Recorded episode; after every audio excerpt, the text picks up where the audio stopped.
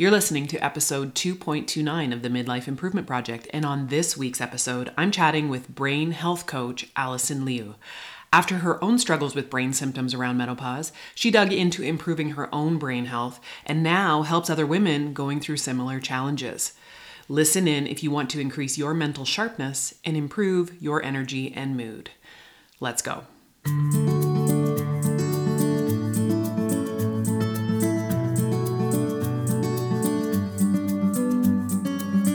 Welcome to the Midlife Improvement Project, a podcast about what really matters as you negotiate midlife. Some might call this time of life a crisis, but I want to introduce you to the idea that it's an awakening. This is a time to listen to your soul, to find your purpose, to reflect on what you really want to do and be in the days you have left here on planet Earth, and then write your own midlife manifesto. You are not less of yourself on the other side of midlife, you are more. This is a time to be celebrated, not tolerated. I'm your midlife wake up coach, Dr. Peggy Malone. I am a healthcare provider turned life coach who helps women in midlife really lean into the magic of being a woman as we head into the second half. I help you to decide where you want to go next with this one precious life and really claim all of your big dreams and goals while caring less about what anyone else thinks about it. After all, if someone is going to be unhappy with your life, it shouldn't be you. In a couple of months, I will turn 50, and as I head toward this milestone birthday, I want to use this podcast as my midlife manifesto. There will be no fading into the background and quietly living out my golden years with the assumption that my best years are behind me over here. I'm just getting started. I invite you to come with me. Listen in each week as I help you to wake up to what's possible for you in midlife as you learn to manage your mind, get curious about what got you here, and get clear about where you want to go next on the way to being an even better you. Let's get after it.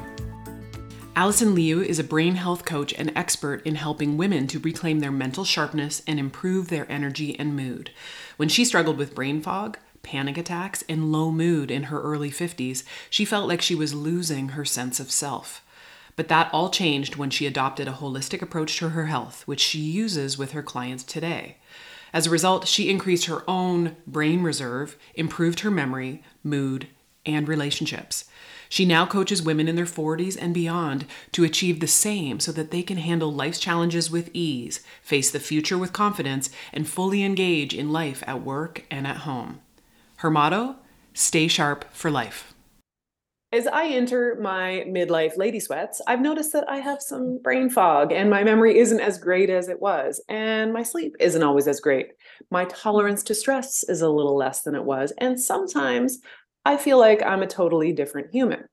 My guest today has been through a journey with her own brain health around perimenopause, and now she helps other women as they navigate this time of life.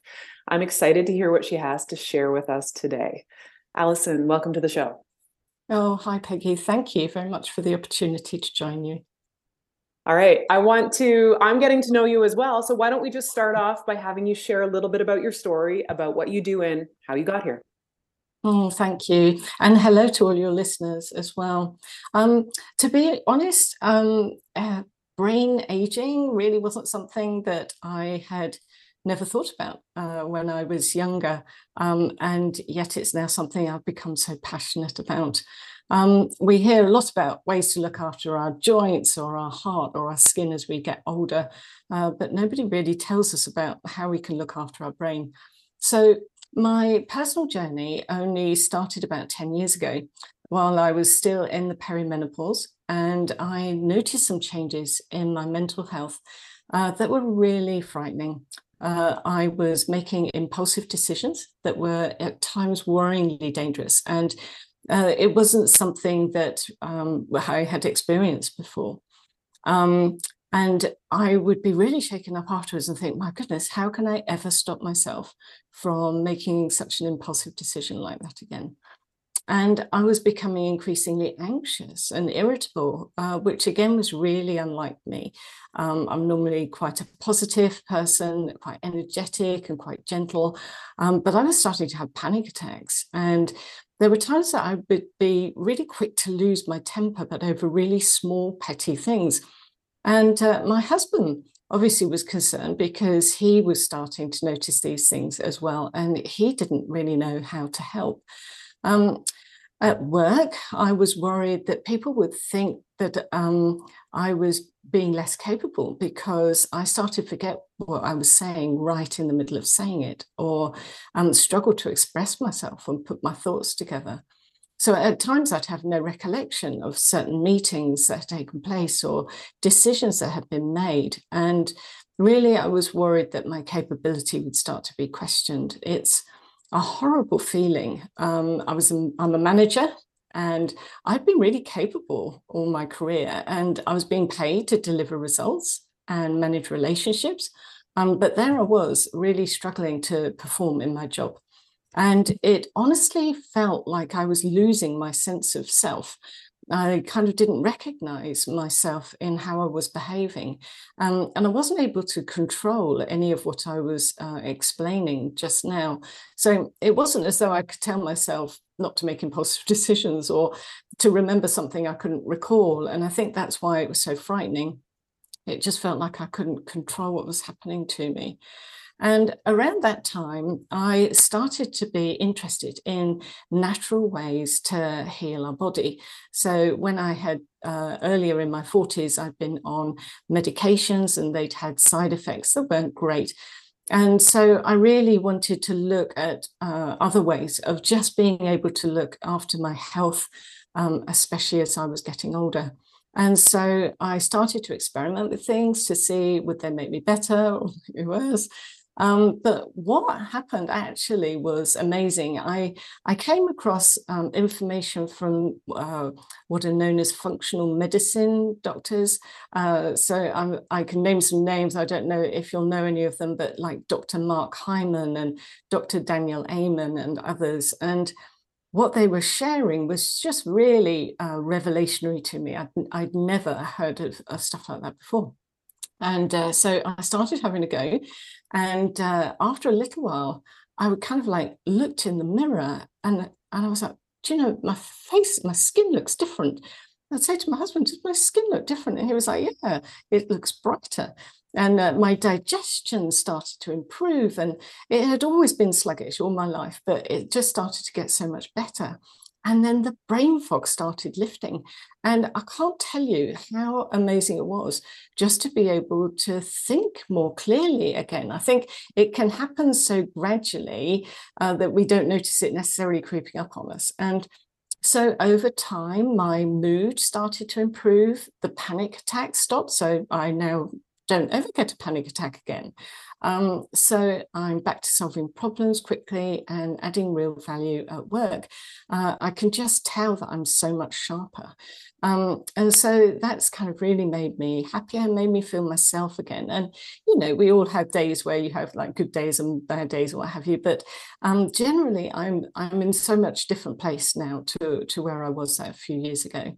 Um, and so I now know that I'm living in a way that supports my body and my brain to function well. And that's a real key to living and feeling great uh, and improving my memory and thinking clearly. So I kind of wanted a way of being able to inspire and equip women to be able to do them the, same for themselves. And so I went away and trained as a health coach, um, and then further uh, trained as a brain health uh, coach. And now I work with women primarily in their 40s and beyond, kind of that age um, where, where we often experience that brain fog.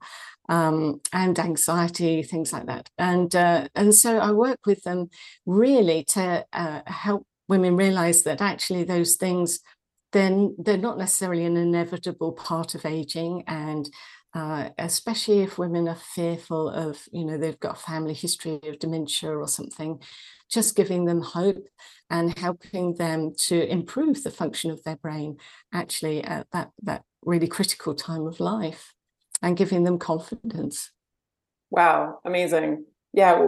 By the way, this is a story that I've heard from my patients. So I work as a healthcare provider and mm-hmm. and now as I'm coming into this time of life and I'm noticing some changes in my brain, it's so great to hear that there's resources and it's also i think mm. probably for most women most people in general when they hear they're not the only one mm. so i had a great conversation with my friend who's a menopause coach a couple of episodes ago her name is amanda Thebe and we talked about some of the symptoms that women can experience in perimenopause and so mm. we talked about uh, the fact that when most people hear the word menopause all they think of is hot flashes and changes in your period and they don't necessarily consider how this time of life our brains can change and it can show up as the mm-hmm. symptoms that you've described that you suffered and the, some of the things that i'm noticing and so i mm-hmm. think it's probably relevant to just kind of go through a list again so that women can understand at this time of life, here are some symptoms that might show up for you, and just to be on the lookout for them. So, what what would you put in mm. the list, other than what you've already mentioned, of symptoms that we should be watching for? Yeah, I think in particular, uh, one of them would be the anxiety, increase in anxiety. Um, I think that comes with uh, the um, progesterone going down. Uh, progesterone is kind of like our a hormone of calm. and uh, and when that goes down, that's when uh, we're really likely going to uh, struggle with anxiety. I think it it also um, just that lowered um, resilience uh, to handle life stresses, and so things um, can uh, they can be more challenging uh, to deal with. definitely. Yeah, so those are key ones, I think, when it comes to um, brain health. I suppose as well, the increased irritability yeah. um, and uh, yeah, even the thyroid as well uh, can get quite impacted. And, and if the if thyroid functioning goes down um, again because that actually progesterone is needed for uh, healthy functioning of the thyroid um, then actually that makes everything kind of go go sluggish and mood goes down. Um, and uh, that's again can contribute as well to the brain fog because uh, the the brain starts going a bit slower as well because yeah. you know the the thyroid regulates our metabolism. Um, so yeah, then you get like um, slow, sluggish digestion. Um, yeah. Okay. Um, and then, so we, have mentioned just now some of those things that you're talking about are things that people wouldn't no- normally think about. Normally, they think about vasomotor mm-hmm. symptoms like hot flashes or night sweats or insomnia. Mm-hmm. Um, I just listened to a really great podcast on the Huberman Lab, and he interviewed Dr. Sara Gottfried, and she's an expert in all things hormones. Mm-hmm. And and some of the things she said, I just want to like bring out there, and then we can discuss because she said that during perimenopause there's this massive change that happens in the female brain and she says that mm-hmm. people aren't talking about it enough she said that starting at around age 40 there's a huge change in our cerebral metabolism and okay. an average of a 20% decline from mm-hmm. premenopause which is up to age 35 through perimenopause and menopause and she said that the women who are having the most symptoms in perimenopause and menopause so things like hot flashes night sweats insomnia they're the ones who have the most significant, what she calls cerebral hypometabolism. Mm-hmm. And then this is where I my ears perked up. The thing she said next was that this can be mapped to those most at risk for Alzheimer's disease. Mm-hmm. Yeah. So obviously this is a concern. And mm-hmm. I think this is mm-hmm. something that I'm sure is what your clients come to you for. So my question mm-hmm. is if I'm a perimenopausal woman with these symptoms, what can I do to number one, alleviate the symptoms, and number two, reduce my risk for Alzheimer's disease or other dementia? Yeah. Um, I'd really like to use a bit of an analogy that I think can can help uh, for your listeners to understand this. So, if you can imagine um, that the brain is like a computer, uh, and the physical functioning of the brain is like the hardware, and then our mental health is like the software. And when we see mental health issues or memory issues, then it's where the software isn't running optimally. Uh, but what we fail to realize is that actually there can be an issue with the hardware. And it's exactly like that lady was saying. Um, and what we can do is help the physical functioning of the brain to improve. And that then reduces our risk for uh, dementia later in life. So if you can imagine um, brain reserve being like a tank of fuel, and the more fuel you have in the tank, the less vulnerable you are to running out. So you can go on a long journey or you can have an unexpected journey that you need to make, and you're not vulnerable should those unexpected things happen. Um, and it's the same with brain reserve. Um, but sorry, if you go into the red zone, it just means that you're more vulnerable. Um, and so, you know, with brain reserve, the more active we are as we age, the more brain reserve we have, the more resilient we are, and the better we're able to handle those challenges and stresses that come our way. So, mental health and memory issues start to show when that brain reserve is getting low. Um, and there are several things that we can do uh, to look after that brain reserve and bring it back up again. And that's kind of really what I do in working with women. One, I help them to understand what those things are. And, you know, uh, some of them, the, some of them aren't um, aren't necessarily new. So, you know, I, I could say things like, oh, you know, it's really good to move. Everybody knows it's really good to move and exercise. But what I would do then is just explain how that actually makes a massive difference to the functioning of your brain. Um, and most people aren't aware of that. They think they're looking after their heart or, you know, it's good for their joints or what have you, but they, they're again not aware actually that it's uh, significant for the brain.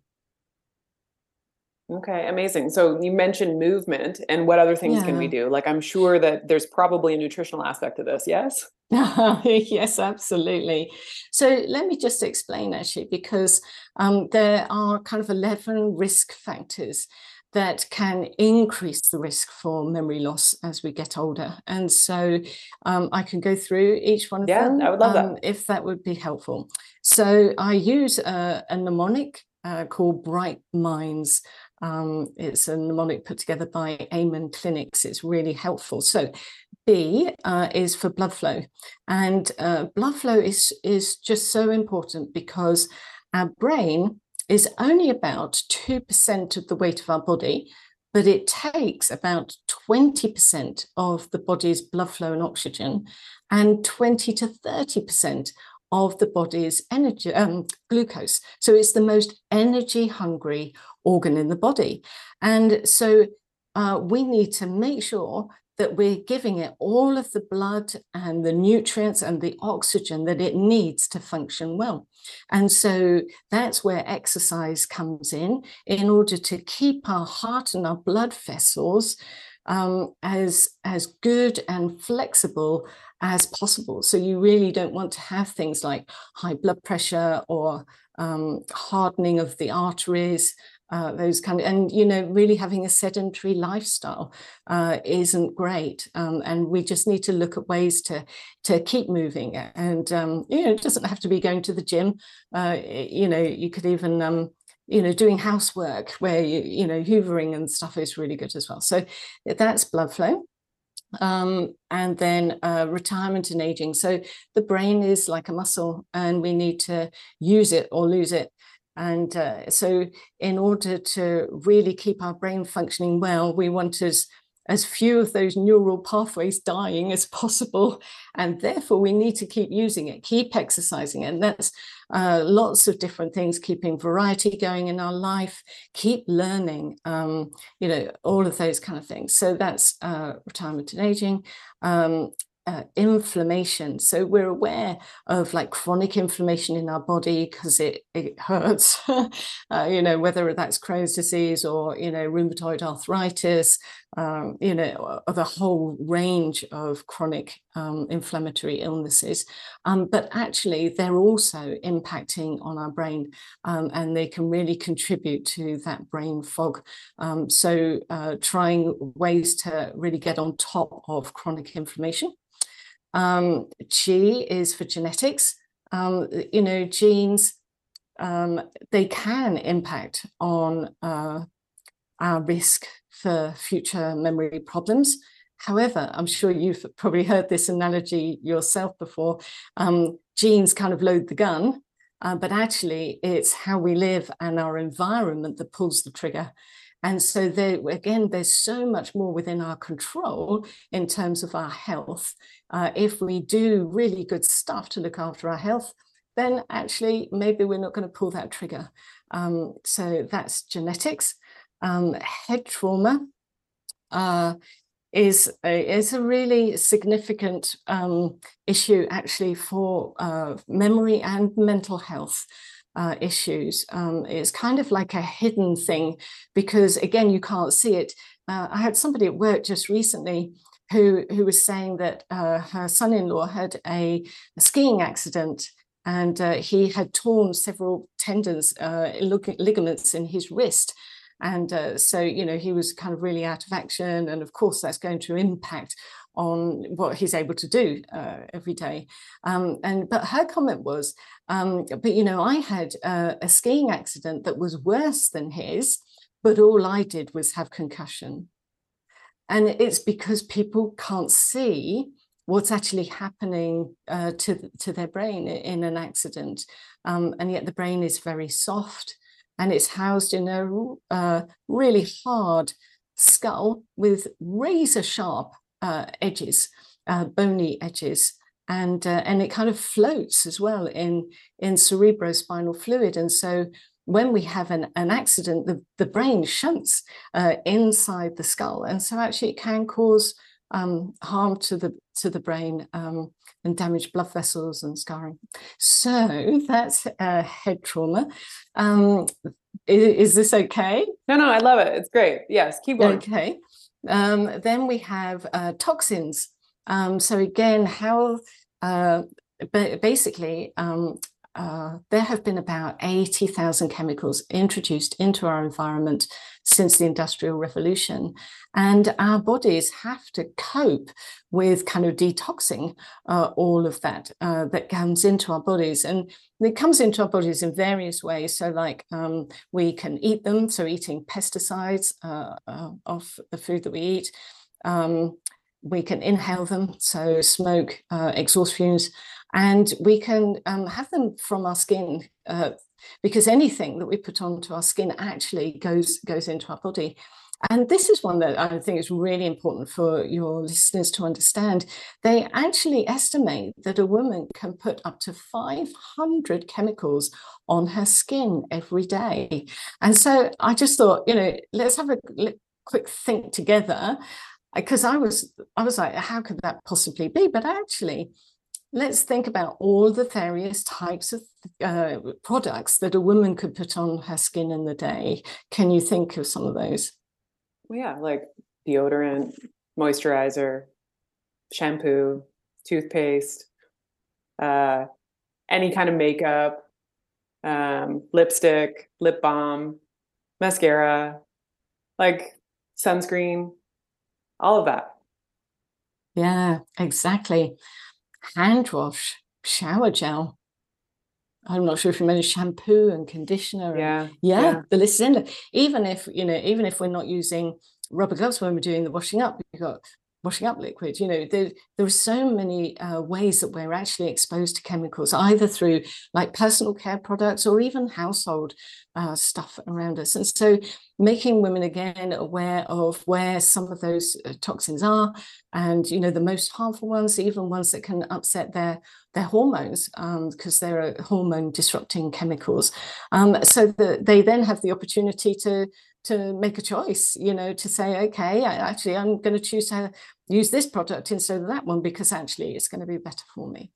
Uh. Uh, so, uh, toxins, we've got mental health because actually, mental health can really affect our overall health, our bodies, but also our bodies can also affect our, our mental health. And um, so, uh, yeah, so I would um, help them look at um, things like thought patterns or um, uh, whether they're able to like um, whether they're easily distracted sorry um, you know ways that they can really improve on focus and attention that kind of thing uh, low mood um, so looking at mental health Um, I is for immunity and infections. Um, you know, anybody who has suffered with COVID and then had long COVID knows what it's like to really struggle uh, with with brain fog in the aftermath, and uh, that's where an virus a virus has uh, really impacted on their brain. Uh, there can be lots of them, like Lyme disease and toxoplasmosis and uh, you know and others. But you know so looking at ways to really support our immune system uh, so that it functions really well and is there working really hard to protect us um, should we uh, should we end up with a virus um, and then making sure to get them treated where where we've got things that can help so like with Lyme disease. Um, so immunity infections um, neurohormones uh, again, so there are like hundreds of hormones in the body, um, but there are a key uh, number of hormones that are, are really important uh, when it comes to our brain health. And so just making sure to optimize those as much as we can. Um, because you know when those chemicals because hormones are chemicals when when they're out of balance you know we really feel rough and uh, so yeah doing what we can to uh, to look after those hormones um, neurohormones, uh, diabetes and obesity, um, you know, uh, being overweight, um, having a diet that's high in refined carbohydrates really impacts on the brain. Um, and uh, diabetes has been known to increase the risk of Alzheimer's uh, by about 50 to 60 percent. Um, so it's really important to try to um, to get that blood sugar under control uh, to save your brain. Really, um, again, a lot of people won't be aware of that connection uh, between well, I've heard two. It, I've heard it said through various practitioners that oftentimes they'll refer to Alzheimer's as diabetes type mm. three, right? Yeah, Just exactly. Based on the fact that sugar has a has such a yeah. role to play in what's going on. Yeah, the link is so strong. Mm-hmm. Uh, you know, even when the, the you look at these um, bright minds risk factors, actually, uh, sugar impacts on several of them. So, you know, it impacts on blood flow because actually sugar hardens arteries. Uh, it impacts on inflammation because it causes inflammation in the body. Um, it impacts on sleep. Oh, sorry, I haven't got, got to sleep yet, but uh, it impacts on sleep because sometimes, you know, that roller coaster of highs and lows that people can get during the day, they can happen at night as well. And then it'll it'll wake you up and find it find it harder to get to sleep. Um, it can inf- uh, uh, impact on immu- immunity because it impacts on our, our microbiome, um, and so uh, um, our immunity is affected. It, it impacts on our neurohormones um, uh, causing uh, yeah imbalances in our hormones. So you know it's it's really one to take seriously. And um, you know when when I'm working with people, I I know that there are some like almost like sacred cows. uh, that people you know find it really hard um, to kind of uh, Hmm, do something about because you know sugar it's so socially acceptable isn't it to kind of wherever you go you take you take a cake or some biscuits or you know any any occasion and and out come all the sweet stuff. And uh, so yeah it can be a really a really difficult one uh, to um, uh, for people to make a change in but it's so important. And then yes the final one then is sleep. Um, and uh, really making sure to just prioritize sleep as much as we can. Um, uh, while we're asleep, um, our brains get a wash, which is fascinating. Um, and so a cerebrospinal fluid literally washes through the brain in order to wash away the cellular debris and toxins that built up during the day. But that only happens while we're asleep.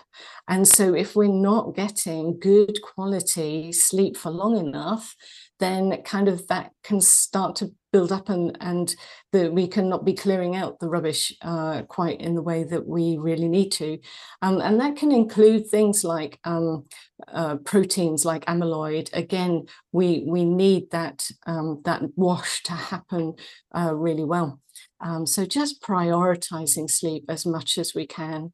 Um, you know, I think sometimes we we see it as a bit of a a bit of an inconvenience as well. Um, and so, yeah, you know, like I, often use, um, uh, often help people to think that actually, you know, with a with a baby, um, you know, you would never just put a baby in a cot and say, you know, go to sleep. you know, you have a little routine um, that really helps to prepare the baby to go to sleep and and to to lull it into sleep. And it's kind of like we need a, a little bit that same thing as well. Um, actually, a, a routine that helps prepare ourselves to sleep. Amazing. Yeah, this is something that I do with my clients on the regular is help them to get an evening routine just leading mm. up to mm. bedtime because if you have a nice evening routine, the sleep will be good, which makes for a better morning, which makes for a better day, and then it becomes oh, cyclical. So, yes. absolutely. Um, you mentioned sacred cows. I think the one that can be relevant, especially to women who are stressed around this age, is alcohol. Do you want to speak to yeah. that? Yeah, absolutely. Um, you know, we typically use uh, some unhelpful ways to cope with with stress. And you know they kind of help us to temporarily feel better at the time which is why we do them. Um, but actually they're kind of adding to the load uh, and so yeah so there's things like drinking alcohol eh, caffeine um, maybe smoking or eating more. Um, alcohol actually really has quite a harmful impact on the brain. Um, the uh, the part of the brain that's at the back here of the cerebellum, uh, it contains it's only about ten percent of the size of the brain, um, but it contains fifty percent of the brain's neurons, um, and it helps us with like balance and coordination, things like that. And uh, when we have alcohol, it's the part of the brain actually that gets gets impacted the most um, by what we drink. And um, and so that's why you know when people have had too much they kind of can't walk in a straight line anymore. It's it's because of the impact it's having on that cerebellum. And so it's kind of it is really quite poisonous uh, to that part of the brain. And so you know it in a sense it's a case as well of of trying to uh, to moderate uh, maybe not having alcohol every day. Uh, if you're going to have it, have it as a treat occasionally rather than maybe something that you're regularly doing. Um, it also puts quite a load on the liver. Um, you know, uh, again, you know, our body is amazing, isn't it? It's kind of like there's, uh, it's constantly working to to try to keep us safe and well and alive.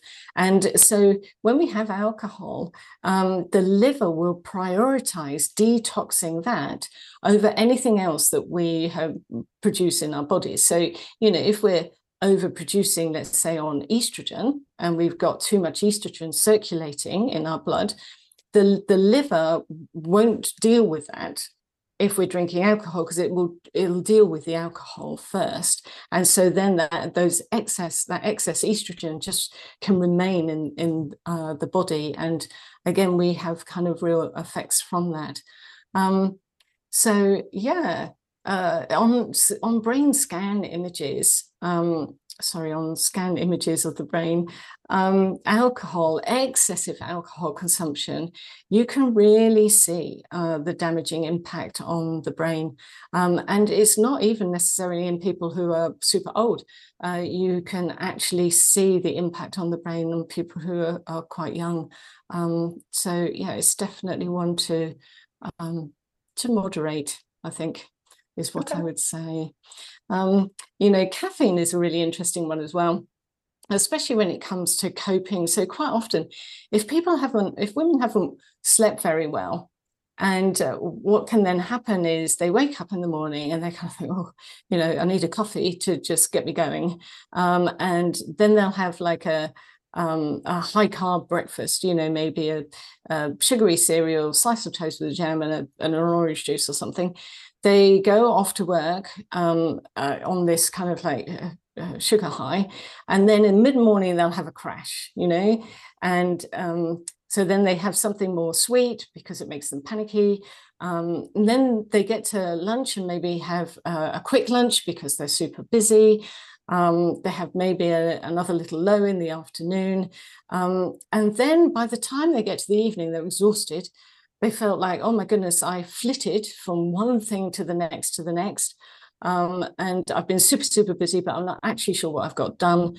Um, and so they then want to have a glass of wine over uh, a meal in the evening just to help them unwind from from it all, because uh, they're really so wound up. And uh, and then they kind of think, okay, I'll just watch something on the telly. They maybe go to bed late, and they have the poor sleep, and it all comes back round again. Yeah. And um, you know, there are just uh, really simple ways that they could, you know, put change that cycle to be on a on a positive cycle um, rather than uh, yeah keeping going on that cycle that's just really exhausting. Well the thing that i offer to my patients and clients especially women in this age group is that and my myself i'm on a protein journey i've just started started to add more protein and it mm-hmm. offers me like a feeling of satiety so i feel more mm-hmm. full i'm mm. less likely to crave carbohydrates i'm less likely to reach for a glass of wine at the end of the day i feel more productive mm-hmm. my brain functions better so i think that that's mm. one positive good tip nutritionally that can be helpful especially for women in this age group as they're uh, you know they're losing some muscle mass potentially when their when their hormones yeah. are shifting yeah, absolutely. Uh, protein, you see, uh, you're absolutely right. So if if um, women were to have a slightly higher protein breakfast, um, so maybe like you know some eggs or like a, um, a muesli with some nuts, um, things that really uh, get some protein into that breakfast. What that does the protein is really helps our brain to focus and concentrate. It helps this front part of the brain, which is known as like the supervisor. And um, so having a high protein diet will do exactly what, what you've just described. It would help you focus, be more productive, be more organized to plan what you're going to do and actually follow through on it. Um, whereas a high carb diet, what that does is it boosts a neurotransmitter in our brain called serotonin, which is the kind of, oh, don't worry, be happy kind of hormone in the brain. And um, and what that then does is it makes it super hard to concentrate um, uh, because the the oh I'm not explaining this very well. So the protein helps with a neurotransmitter called dopamine, and it's that that we need for concentrating. Whereas um, the high carbs increase a neurotransmitter called serotonin, and they're a bit like a seesaw. And if one goes up too high, the other one goes down, which is why a high carb breakfast just can set us up for the wrong kind of day. Um, and so it's really interesting how you're describing that because that is exactly what I would recommend for women to do. I love the way you're describing it because most of us have been conditioned to only think about food as it relates to how big or small we are. And this is an mm. interesting way for women to start to think about it. Like, this will actually mm-hmm. change how you perceive your experience throughout any day, not just oh, this will make your waistline smaller. So mm. I love mm. that. Yeah. And it really helps you as well to stick to your intentions, you know, because otherwise, again, um, uh, if we if we're on that day that I've just described with a high carb breakfast, it's so easy to walk past a shop on the way to work and you know pop in for that croissant or you know do do things spontaneously that are damaging to our intentions. You know we, we might want to lose a little bit of weight or you know and we fall we fall prey to um, being unable to stick to those intentions um, because of the kind of diet that we're on. But if we again switch it to be higher protein, we're more likely going to be able to stick with those intentions and we'll get onto, um, it will feel so much better for it. Oh, Allison, I love this. This is a takeaway. I'm mm. in it. Love it. Okay, that's great. um, I've heard it said, and I believe that it's true, that when a woman puts herself first, everyone around her mm. benefits. And this likely sounds very counterintuitive to most women because they're used to mm-hmm. just taking care of everyone else first and themselves last. Exactly. So, how do you think that your work intersects with this idea? Like, how important is self care and making time for oneself when it comes to brain health? Oh, it's so important. Absolutely. You've hit the nail really on the head. Um, midlife is such a challenging time for many women.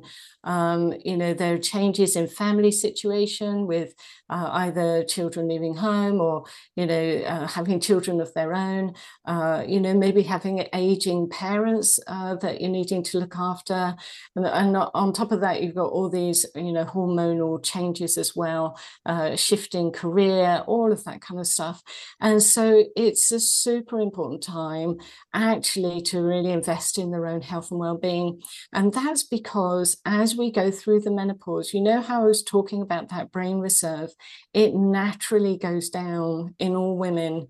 And that's why it makes us more vulnerable to those mental health issues and to memory loss. Um, and so it's a it's a critically important time when we actually really need to invest in our own health and well-being. Um, you know, again, a lot of people uh, might not uh, even realize that when it comes to memory issues that there's anything that they can do and and I think there's so much stigma uh, around aging and memory loss and um, I think it can make women not want to to talk about it. Um, so it can feel very isolating um, and a bit lonely. Um, they don't want to be a burden for other people um, or for people to think that they're not capable. Um, and so, yeah, you know, really, um, if they're noticing these changes in themselves, uh, what I would say is just um, to find somebody that they can trust, that they can talk to about it, and it'll make those problems seem less intense. Okay, that's I think that's lovely advice. I love that. Um, mm-hmm. and kind of along the same lines of what you're talking about of midlife being a hard time of life, mm-hmm. I've heard it said, and I've seen a, st- a statistic that says the graph of life satisfaction looks like a smile. So, meaning it's pretty good when you're in your 20s, and then it sort of declines with the stresses of your 30s and 40s. And then it sort of gets to the bottom of the smile when we're around 50, which happens to coincide with the changes of menopause for a lot of women, mm-hmm. which is mm-hmm. like double whammy. And then, mm-hmm. and here's where the positive is it starts to get better and go back up again as we get into our later 50s and 60s. So, okay my question for you is would you say that this has been true for you? And the reason i ask this is i'm looking for good stories from the other side. Mm, yes absolutely. So yes i would say that those years were uh, difficult um, but uh, i think that the things that i was doing was helping me out of that that phase into a mm, an even better place than I would have been if I hadn't have been making those changes. Um, I think it felt to me like I was on uh, a really not good path, and uh, and so yeah, absolutely, we can definitely uh, do a lot to uh, look after our health and to benefit from it. And, you know, we won't only benefit now. Um, so, you know, it could be that we get more energy or that we're able to, to think more clearly, you know, all of those kind of things. Maybe our mood uh, might come up again. Uh, and all of those things are fantastic, um, but also know that it's protecting our brain for the future. Um, yeah which I think, mm-hmm. you know, a lot of people are actually really fearful about. Uh, again, um, you know, you you hear of people being diagnosed with dementia, um, but actually, dementia starts in the brain decades decades before diagnosis. And it's a very, very slow, gradual de- decline in the functioning of the brain. And so, again, anything that we can do as early as possible is just protecting our brain for the future. It's pushing back uh, any negative years.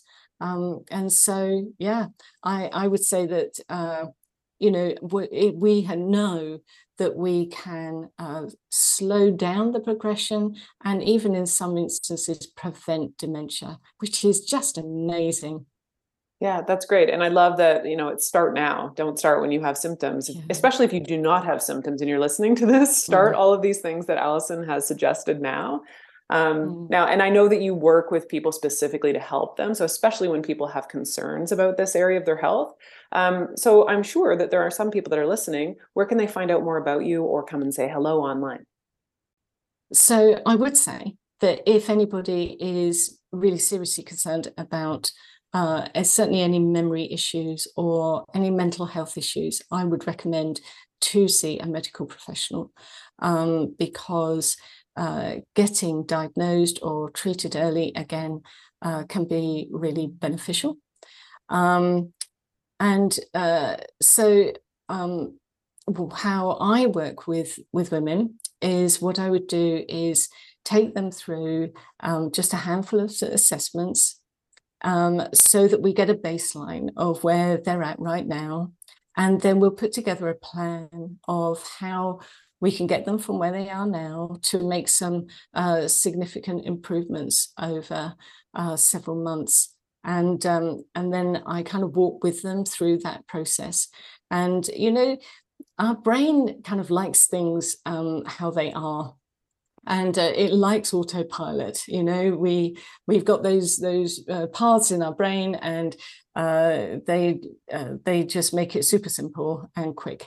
Um, and so when we're changing our habits to try to form new habits, the brain gets uncomfortable and it doesn't like it very much uh, because it's having to work harder. Remember me saying it's kind of like the most energy hungry organ in the body. And so, you know, having somebody who can walk with us through that process of changing habits um, until they then stick and those new paths have formed in the brain and it's all feels so much easier that you kind of look back and you think oh i don't know why i found this so hard uh, initially um, and so yeah that's uh, what i would do. So if uh, anybody uh, who is concerned and would like to get in touch um, then i would like to make an offer. Um, I'd like to give uh, away for three of your listeners um, a free coaching session uh, where you can come and meet with me and we can talk through uh, what it is that where you are right now and what it is that you want.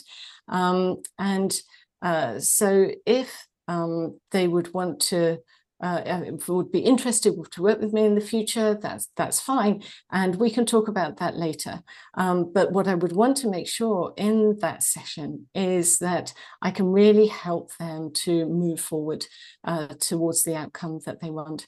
And so, um, if they would go to my website, uh, Allison Liu Coaching um, dot com uh, forward slash um, book a call and uh, they can enter a code that I will give. Uh, that's M- MIP for Midlife Improvement Project uh, 23. and if they enter that code, um, then they'll be able to uh, go through without um, needing to make a payment. Um, and so, you know, I would just really encourage them to take that step, um, have the conversation, um, and uh, yeah, we'll see um, if I can help them move forward. Oh my um, goodness.